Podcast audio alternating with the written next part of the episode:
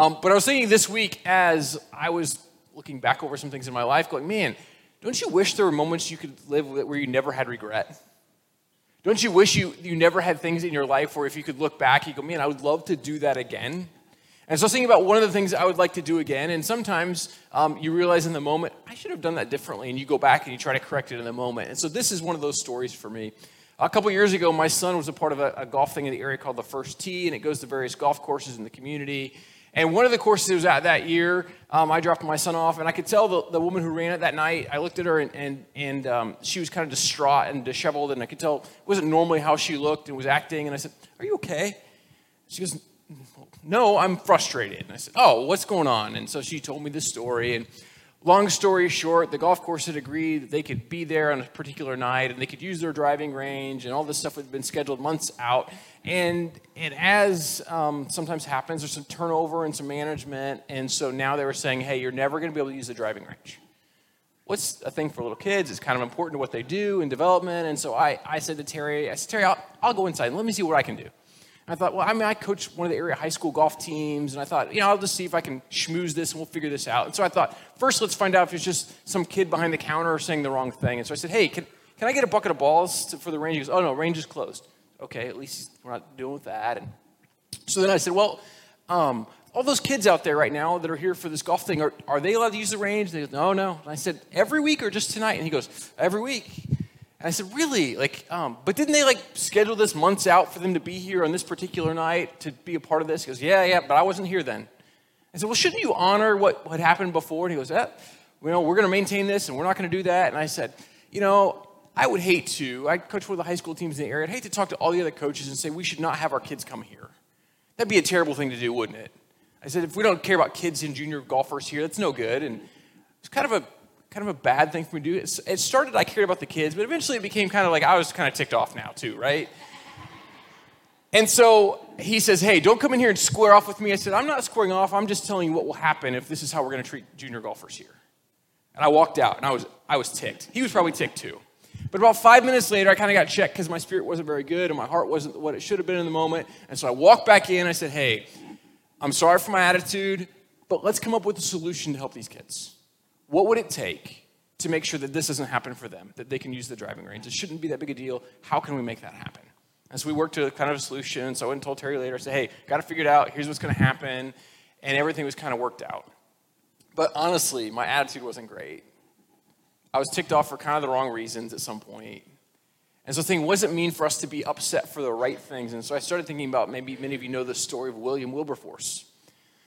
Wilberforce was an abolitionist in the United Kingdom in Great Britain, and so he uh, fought for the end of slavery. And so most of his adult life, after a, a, kind of a conversion to his faith, where he began to be serious about following Jesus, um, he started trying to live this out and saying that at some point people should not be treated as property. People are inherently created in the image of God, and if that's true, we shouldn't treat them like this.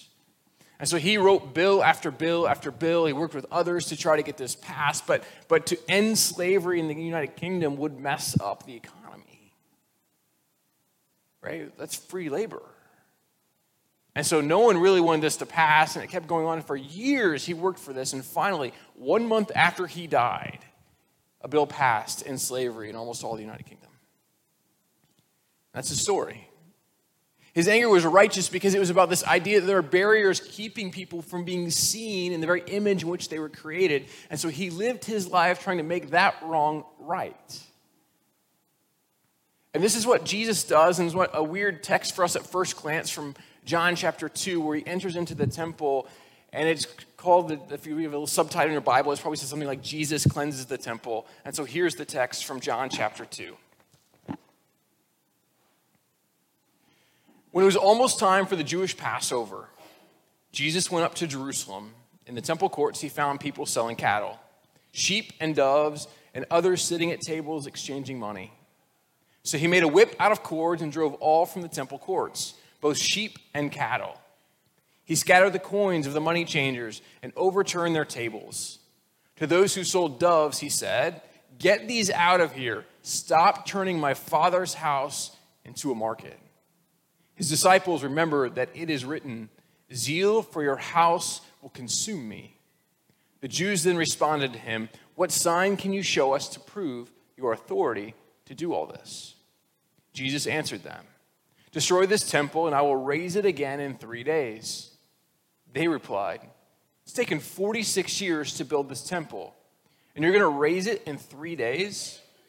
But the temple he had spoken of was his body. After he was raised from the dead, his disciples recalled what he had said, and they believed the scripture and the words that Jesus had spoken. Now, while he was in Jerusalem at the Passover festival, many people saw the signs he was performing and believed in his name. But Jesus would not entrust himself to them, for he knew all people. He did not need any testimony about mankind, for he knew what was in each person. Now, for us to kind of look at this, we probably have to begin with the idea of what in the world is Passover and why is it important to the Jewish people? And why would Jesus be going to Jerusalem during that season? So, Passover was the celebration of the exodus out of Egypt when the Israelites had been enslaved in Egypt for 400 years. They cried out to God, asking for God to set them free. And He did. He heard their prayers, He heard their pleas, and He answered their cries. And Moses leads the people out of Egypt, and it's known as the Exodus journey is this journey from slavery to freedom, this idea that they have been oppressed and marginalized and pushed aside. And now God has set them free because they're God's unique people in the world. And so what we begin to find is they have this celebration every year. They celebrate the Passover. And so if you were Jewish and you were able, if you lived within 15 miles of Jerusalem, it was mandatory you went to Jerusalem. And if you lived outside 15 miles, the goal was to make it at least once in your lifetime or every year if you could. And so by this time in human history, Israelites have been exiled all around the, the, Middle East, and so they're from all over the place. And so they gather in Jerusalem and they celebrate this Passover, what God has done. But Passover was not just a look back, but it was also a look forward, a belief that God had freed them and would free them again because at the time they were under Roman reign. And since we begin to find is this story, and so they've been longing and looking for someone to come and save them from their captivity, Kind of a side note, the early church always talked about Jesus as the new Moses, this idea that he was the one who would lead God's people out of their own slavery. But we talk more about the idea they were enslaved to the sin of their lives. And so, Passover, this time in Jerusalem, would have been a time in which the city would have been overflowing with people. At a minimum, the city was about 50,000 people in a small confined area, but, but most would say it was more than that. But the city swelled to such a greater volume that we could begin to understand. At, a, at kind of a minimum level, it was 250 to 300,000 people gathered in that small city of 50,000. Some scholars even argue that maybe up to 2 million people came to Jerusalem during that season. So if you can just imagine a city designed for 50,000 people, think like Muskegon, and 2 million people show up where are you putting them? How are you feeding them? Where are they going to go? You can just imagine how crowded it would be. In fact, here's some city pictures of the old city of Jerusalem even today. And so you'll see this first one. This is just a market street right there in the old city. Notice how narrow it is. And that's with just a few dozen people on that road. And here's another picture, an even tighter window in which you'll find people right there. It was about three or four people wide. That's it.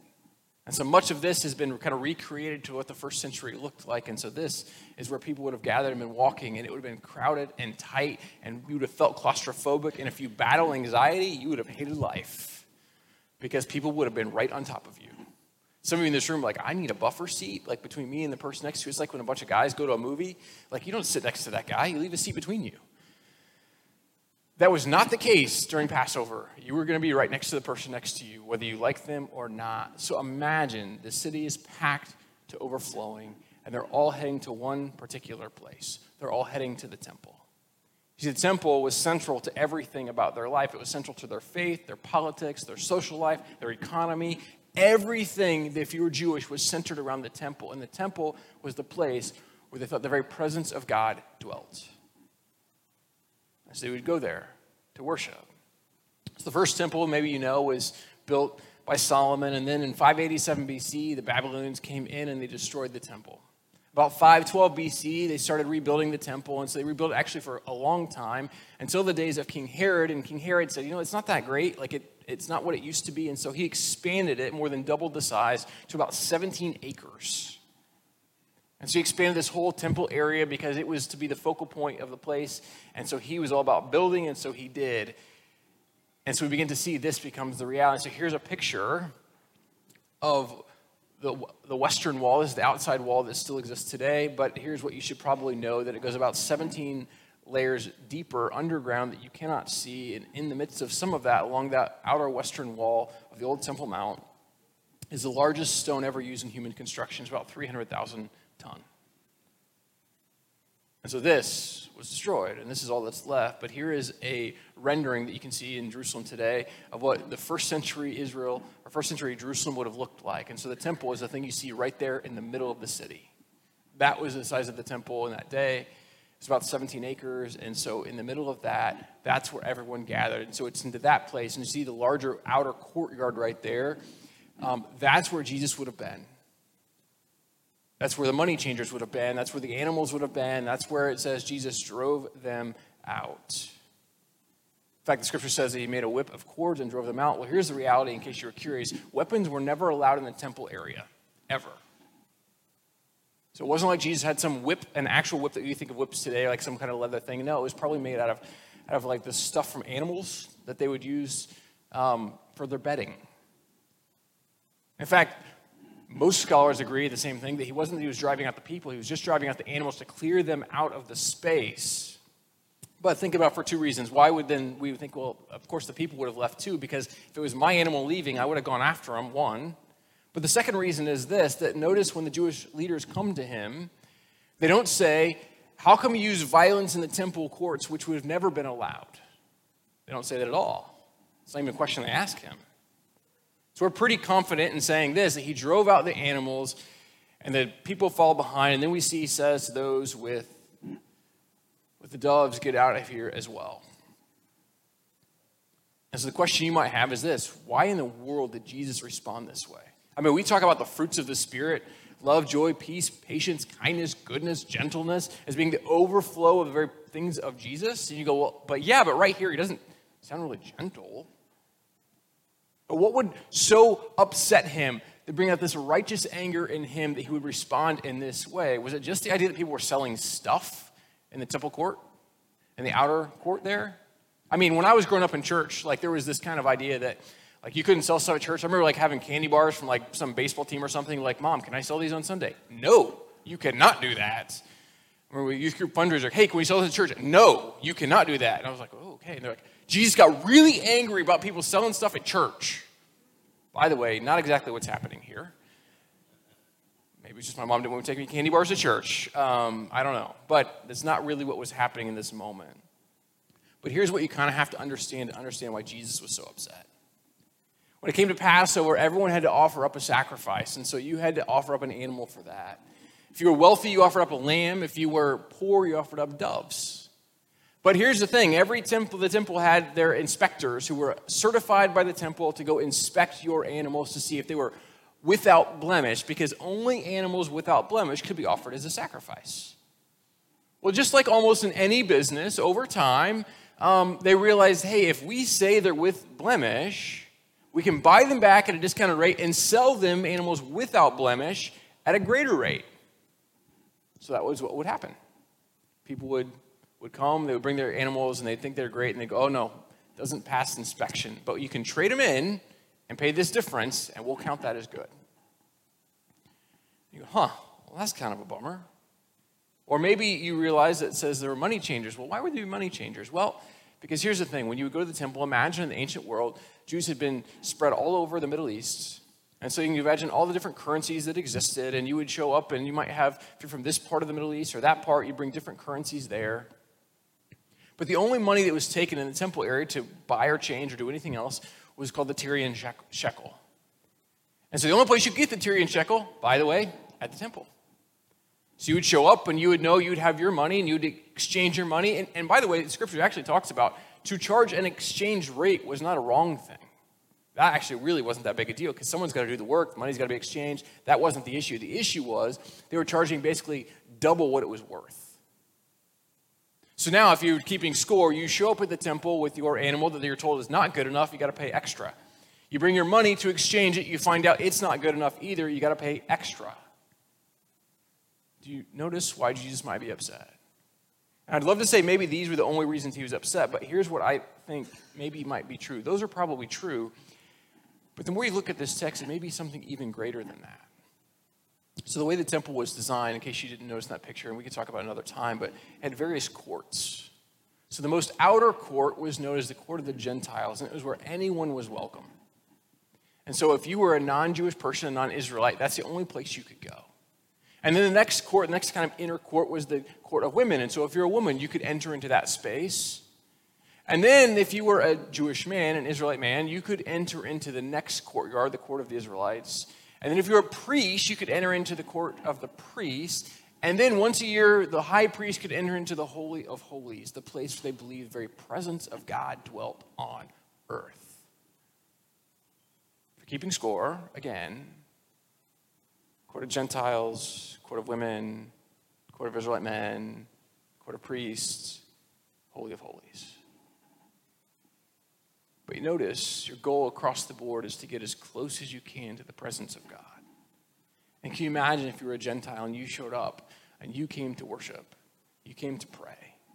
How in the world could you pray with sheep bleeding in your ear, with doves flapping, with people exchanging money and the coins making all the noise. Can you imagine with people teeming in from all over the place, the volume of what that would be? I mean, I know in my own house it's hard when my kids wake up for me to pray wherever they are, right? Like, I can't imagine what it was like in that day, in that place. And so Jesus says, My Father's house is a house of prayer. How much praying do you think is happening when all this is being done? By the way, the selling of animals wasn't the issue, the changing of money wasn't the issue right? Like, those things actually kind of had to happen if people were going to come there to offer their sacrifices. But the way in which it was done and the way in which people had been pushed aside, the way boundaries had been erected to keep people from the presence of God, that was the issue Jesus came to address. So I was thinking, how could I describe this? But think about like, have you ever gone to like a sporting event, like a basketball game? And most games I go to, I sit in those seats, you know, they call them nosebleeds. They're up at the top. But every once in a while, you get lucky and you get one of those. You'll have a friend, because for me, it's always a friend or a friend of a friend who has the really good seats. You know, like in, in a suite of some kind, and you, you get there and you're like, oh, are they gonna let me in? Like, I've got a pass. And you get to go into the good spot, and it's like, and we have food. And then you look at the people way up at the top, and you're going, oh, that's a bummer, right? Like, you know, you're not welcome here. If you go without the right pass and you go to that spot, and, and maybe you see, like, those are my friends in there. Like, ah, yep, sorry, you don't have the right ticket. You are not welcome in that space. And this is kind of what it was like when people would show up at the temple. If you didn't have the right ticket, you're stuck on the outside. If you had a little better ticket, you can keep moving your way in. And Jesus sees this system and he shows up and he's like, ah, I don't love the idea that people are separated from the presence of God. I don't love the idea that by virtue of not only where you were born, but what your gender, I don't love the way these things separate us. In fact, I don't love that when you show up to pray, you can't even pray because of the, noise and the confusion and the chaos. And so, what he does is he begins to speak into that by flipping over the tables, by driving out the animals. What he's saying is this this sacrificial system, this way of doing life that we think is connected to connect, being connected to God, it's done. So the Jewish leaders, they come up to Jesus and go, What authority or what sign do you have to do this? And his response was this Destroy this temple, and I will rebuild it again in three days. They replied, It's taken 46 years to build this temple, and you're going to raise it in three days? But the temple he had spoken of was his body. After he was raised from the dead, his disciples recalled what he had said and they believed the scripture and the words that Jesus had spoken.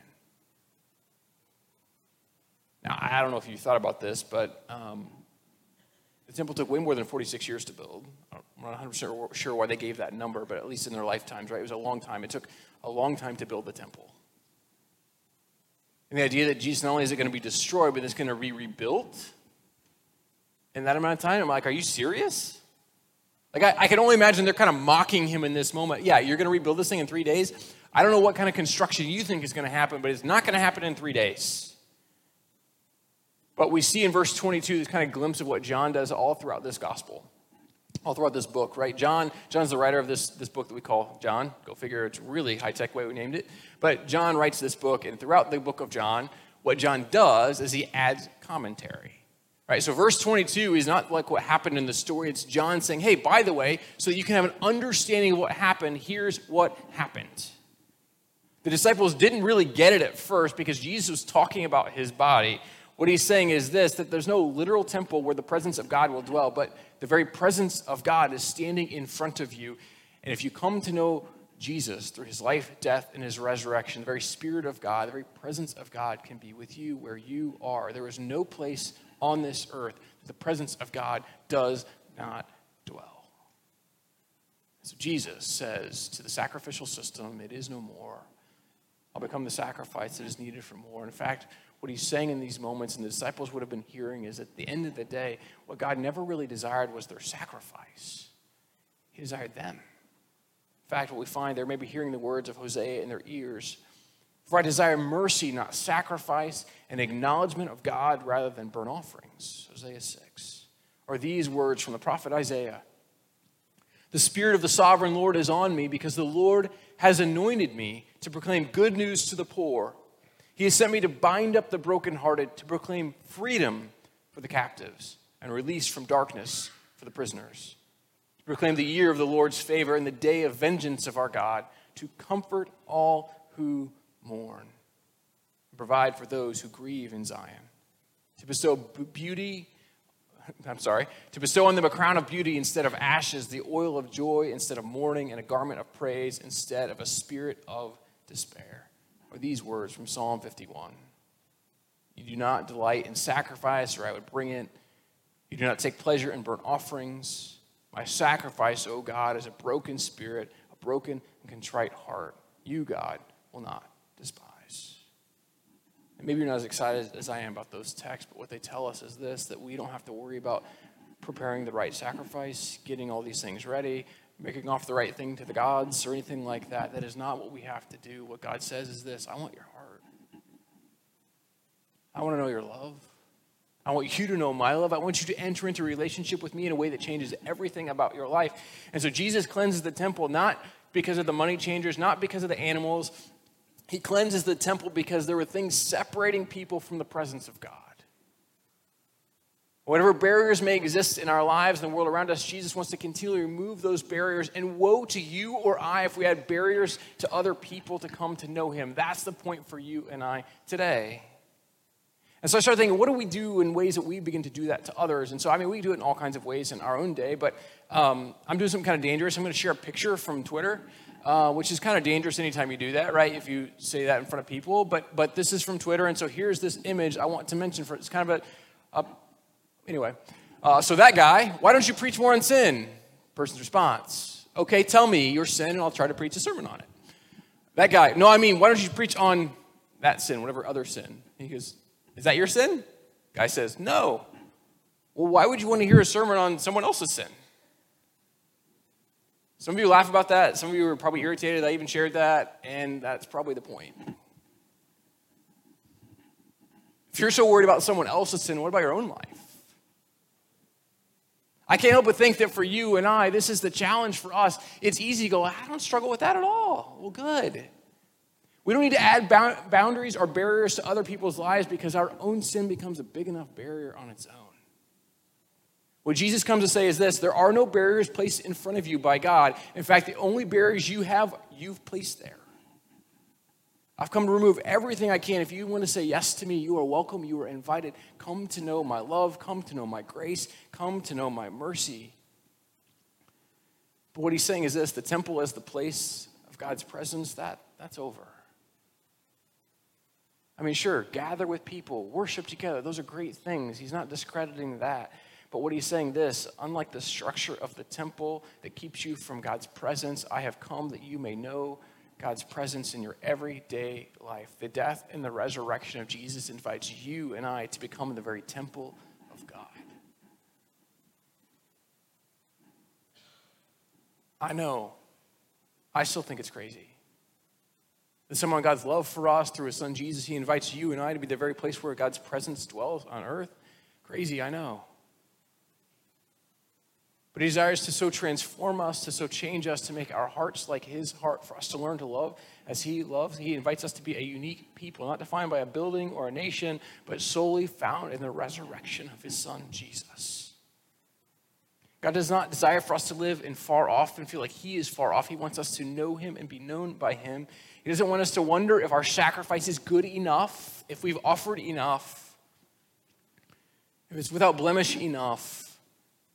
But He wants us to know that He has come that you and I can find life. It's this picture of the Holy of Holies going out over the whole face of the earth so there's no longer a need for a temple court of the Gentiles or the women or the Israelites or the priests. In fact, there's no need of the Holy of Holies because you and I are invited to become the very place where God's presence dwells on earth.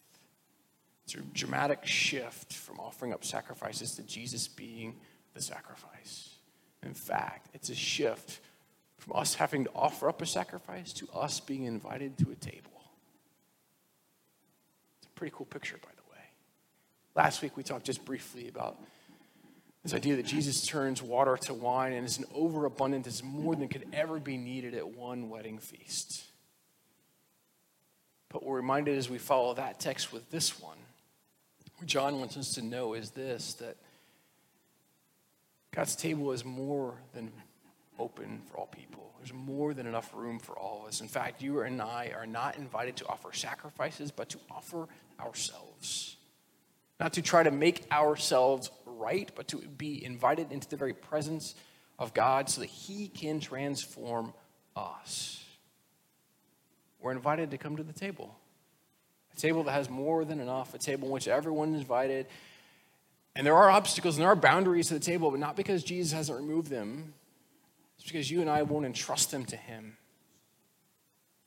There's nothing in your life, there's no thing you have done where God's grace is not sufficient. There is no thing you or I have been a part of in which He does not desire to forgive and embrace us as His own, to invite us to His table as His unique family, to become His people.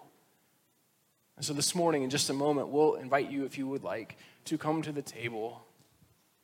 To recognize that, that God's grace is sufficient for you and I. There's nothing you and I can do to earn it. We cannot offer up a sacrifice good enough. But what well, the prophet said, and we read a few moments ago, is this that it's about having a heart that says, God, I want to be yours. I want to know your love, and I want to be defined by that. And so there's some kind of mystery about coming to the table. We call it communion or Eucharist or the Lord's Supper. And, and we come to this thing and we, we take things that are symbolic bread and juice or wine, and we dip our bread into the cup. And someone says to you, the body of Christ for you or the blood of Christ for you. There's this idea that we're invited into a uniquely new family. There's nothing you can do to earn your way in. It has already been paid for. You were invited to be a part. And you are called to be a part. And then we're called to live in such a way, like Jesus, to remove whatever boundaries and barriers and obstacles others have placed in the way and invite them in as well. Because in the kingdom of God, there's always room for one more. There's always room for one more person. There's always room for one more person to come to the table to receive his grace. There's something mysterious about the grace of God that we can't really ever fully comprehend. It is grander and greater than we could ever give words to. But somehow the death and the resurrection of Jesus offers you and I new life. You are called and invited to be his people in the world, his hands and feet, the very temple of God.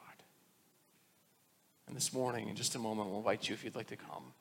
And Every time you come to the table, what you're saying is this I think Jesus is Lord. I want to follow him with my life. I want to have a contrite heart, and I want to live for him. And so you're invited this morning, if that's you, to come to the table, to receive his grace, to receive his blessing, to know it's open for you today. You pray with me this morning? Father, we come before you today, and we recognize that we desperately need you to come near. So this morning, Lord, we ask that as we prepare to come to the table, we'd recognize that your grace is sufficient from wherever we are and wherever we have come from. And Father, we pray that as some come to help with us this morning, that as we come to this table, we'd recognize that you extend your love and your mercy for us wherever we are, as we are, but in your love, you don't leave us there. So, Father, we ask today that you would help us to sense your grace and mercy, to receive it pray this in Jesus' name.